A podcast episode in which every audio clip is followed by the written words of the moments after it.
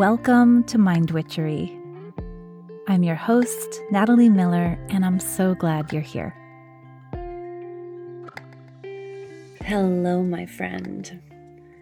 I might sound a little different today because I am actually recording this from my room on the very last morning of a retreat that I've attended in Taos, New Mexico. Isn't that funny?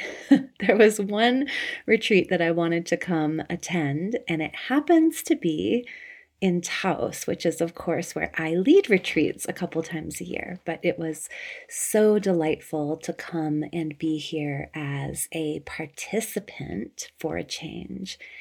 And I have the most beautiful room. I really just got so lucky. So I'll tell you, you might hear birds.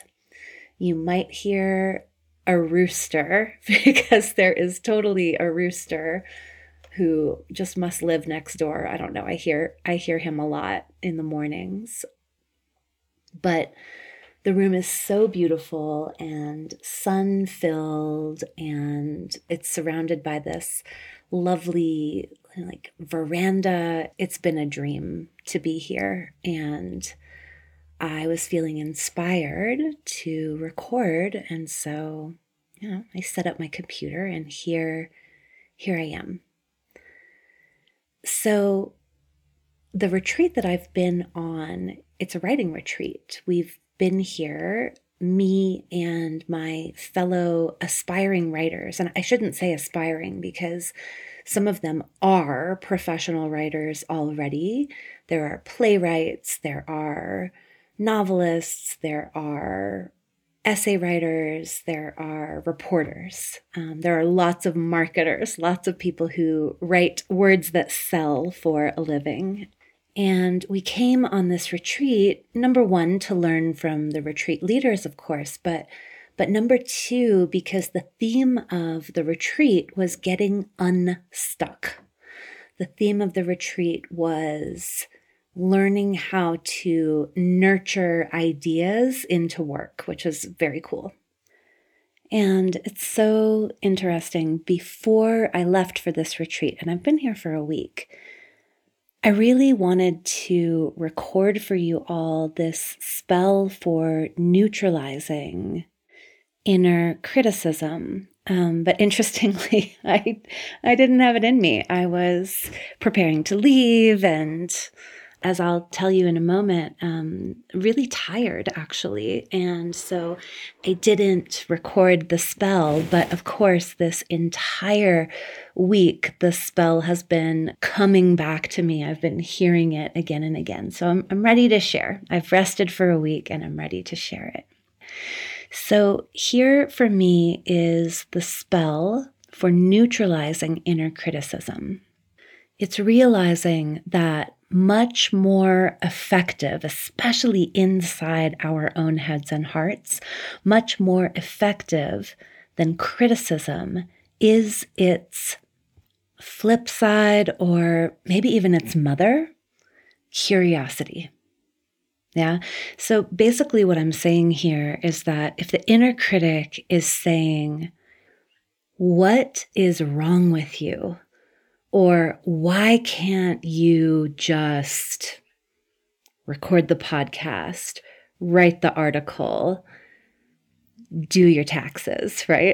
If the inner critic is asking these harsh and rhetorical questions, if we want to neutralize that critical voice that is assuming there is something wrong, that is assuming the answer to why you can't fill in the blank is that you're not good enough, smart enough, disciplined enough, right? Some kind of criticism.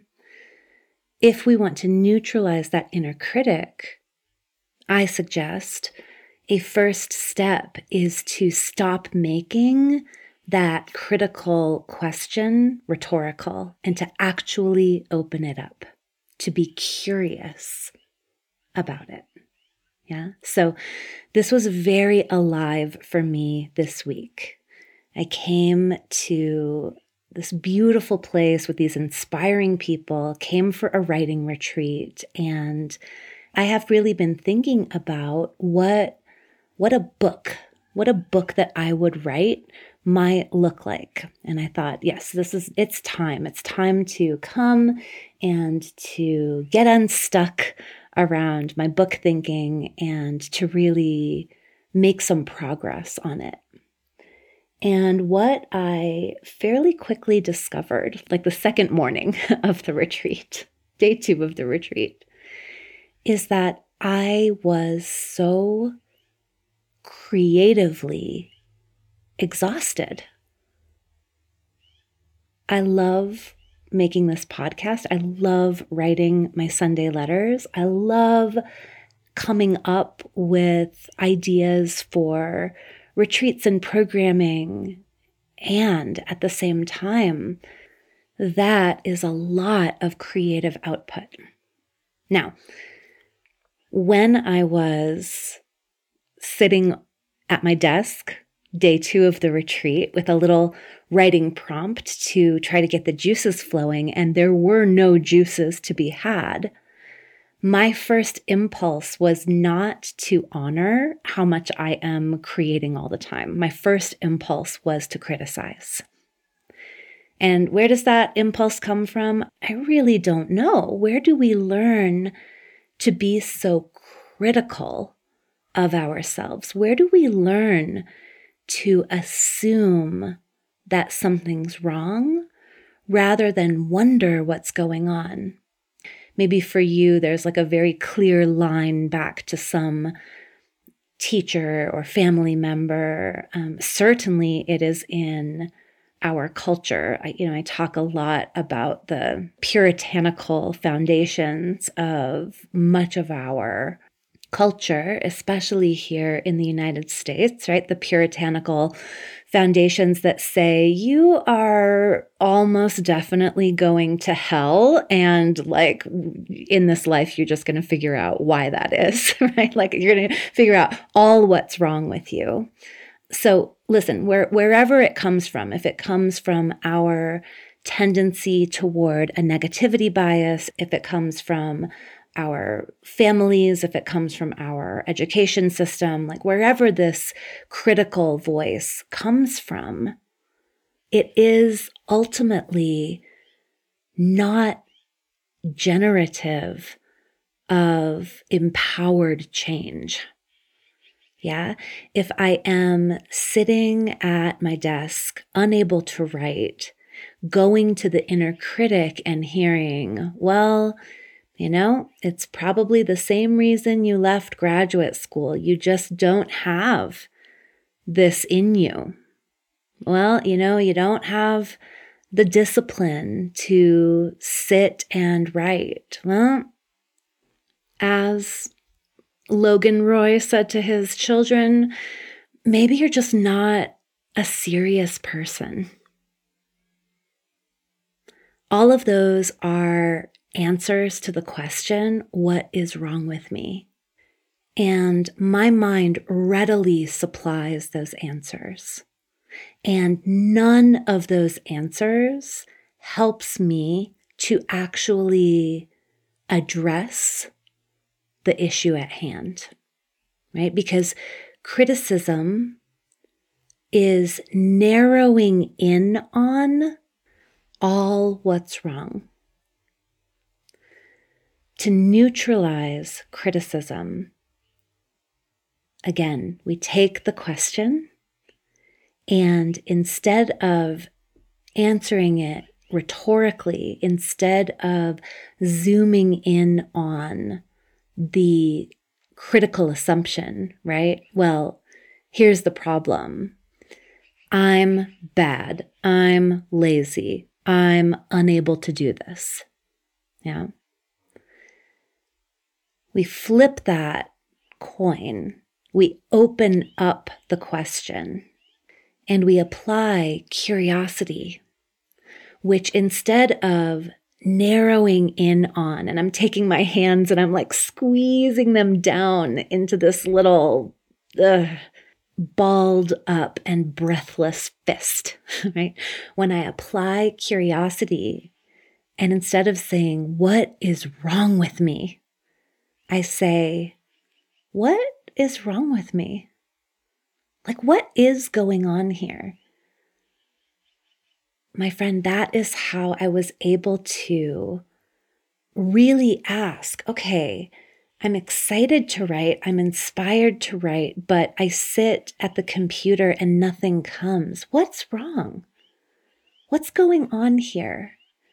That is when I'm better able to see what's going on. And it's like, oh, well, I'm realizing that my brain is tired, right? All of those reflections that I shared with you about how I do create a lot. I do write a lot. I do make things all the time. Those reflections came from a curious place. Came from me saying, okay, what's wrong? Well, one, my mind is tired. My cup is empty. My well is dry. And that was a really helpful thing to realize, and a self-honoring thing to realize, right? When I ask with curiosity, what's wrong? What's wrong here? Not just with me, but what's going on? Another thing I recognized, and this was fascinating. Many of you know that once upon a time, I was a PhD candidate. I was studying to get a PhD in English. And oh my gosh, my relationship to writing was so traumatized through that experience, really. In graduate school, again and again and again, I sat to witness my work really torn apart. And to be fair, that's what we were learning to do in graduate school. Oh my gosh, can you hear that? Doggo is picking up on my, I still have pain from that experience.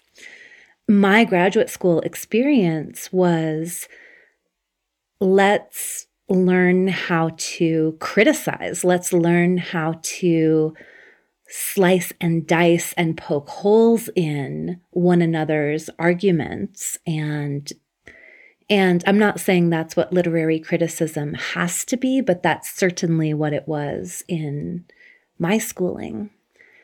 So another thing I realized as I got curious, like, what's wrong here? What's going on? I realized that though I've done a lot, especially through my newsletter, I've done a lot to rehabilitate my relationship to writing, to open it up again, to allow myself to express my ideas more freely.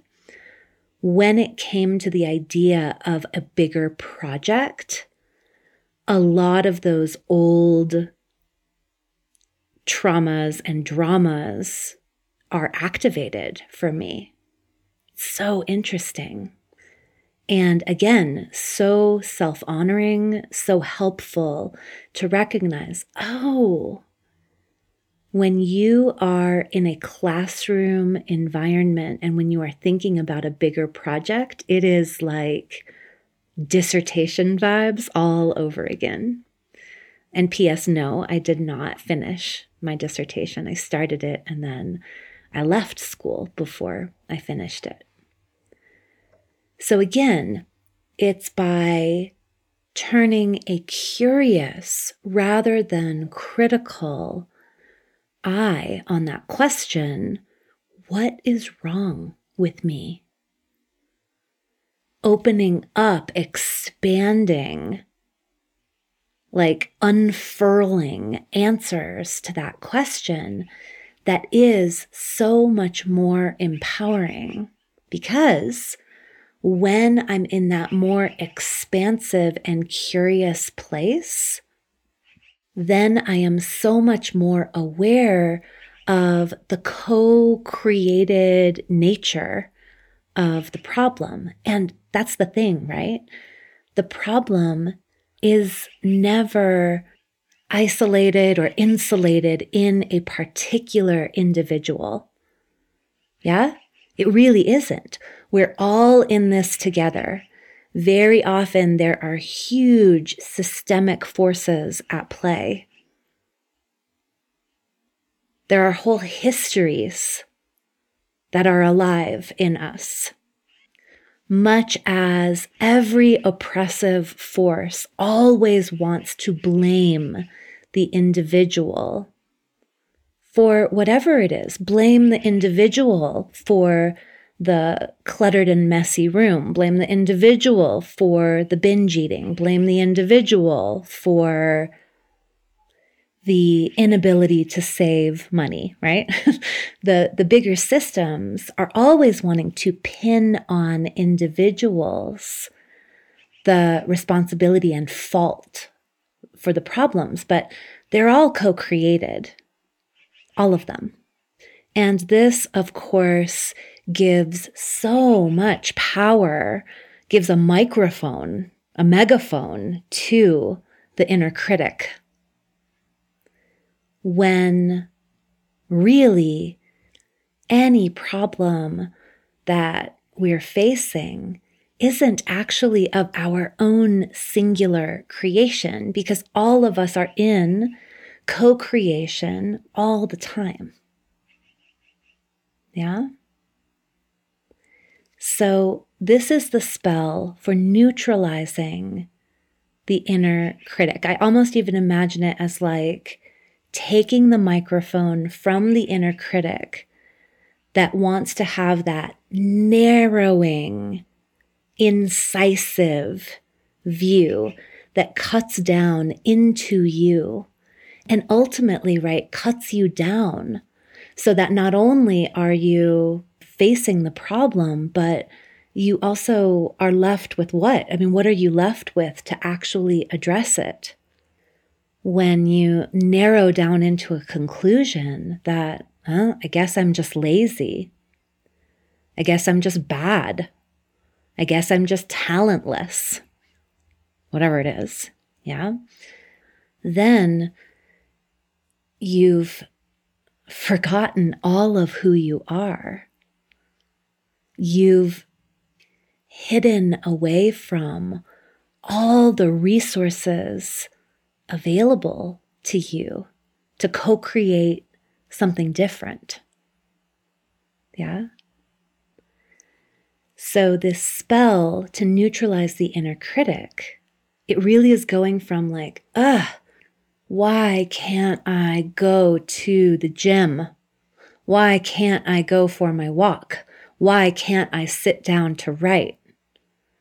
Going from asking that question with the implication that, well, it's something wrong with me, to opening up in a curious way. Why can't I go to the gym? Oh, it's actually a really unpleasant drive.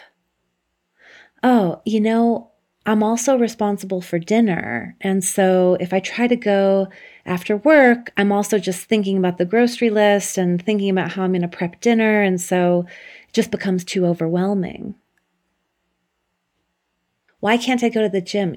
My body really hurts, and I'm going to the gym and I'm asking myself to do a really challenging workout when I'm in pain, and the challenging workout sounds torturous rather than empowering, right? When I open up that question with curiosity, I neutralize the critic, and much more importantly, I access what is, I believe, our superpower as humans. The power to investigate, the power to wonder, the power to solve a puzzle. So, like I said, I deployed this week here at the writing retreat. Day 2, I was so crawling out of my skin to try to sit to write. And so I set out for a long walk, which was lovely. And I pondered with curiosity that question, what is wrong with me? What is wrong? What is going on here? Why? Why can't I just sit to write? And I came up with those answers I shared with you. When I discovered that I was tired creatively, when I discovered that some of my old grad school trauma was reactivated, I then chose to treat myself really differently for day 3 and day 4 and day 5 of the retreat. And I don't for a minute want to pretend like this was easy. This was a practice. This was a very conscious practice to be curious rather than critical, to wonder what was wrong rather than decide that it was me. And after those days and days of being on a writing retreat, not writing, I mean, it's just what I had to do. But being so open and curious, then what do you know? On the final day, with my cup so much more full, with my brain on curiosity rather than on criticism, an idea came to me, and it came easily. And I'm in the place not that's narrow and small, but I'm in the place that is expansive and excited. I don't expect to remain here. I don't expect that this is a one and done. Turning that coin of criticism, the rhetorical answer to what's wrong, over into the curious answer to what's wrong.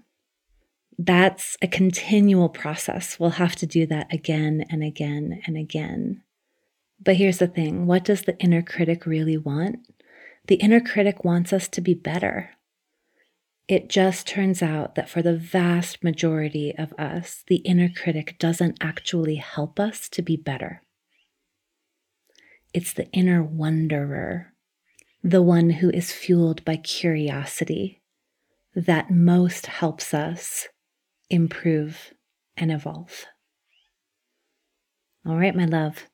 I hope this was helpful, this spell for neutralizing the inner critic. And I hope you try it to open up wherever it is that you've been shutting yourself down. As always, thank you so much for listening. Bye for now.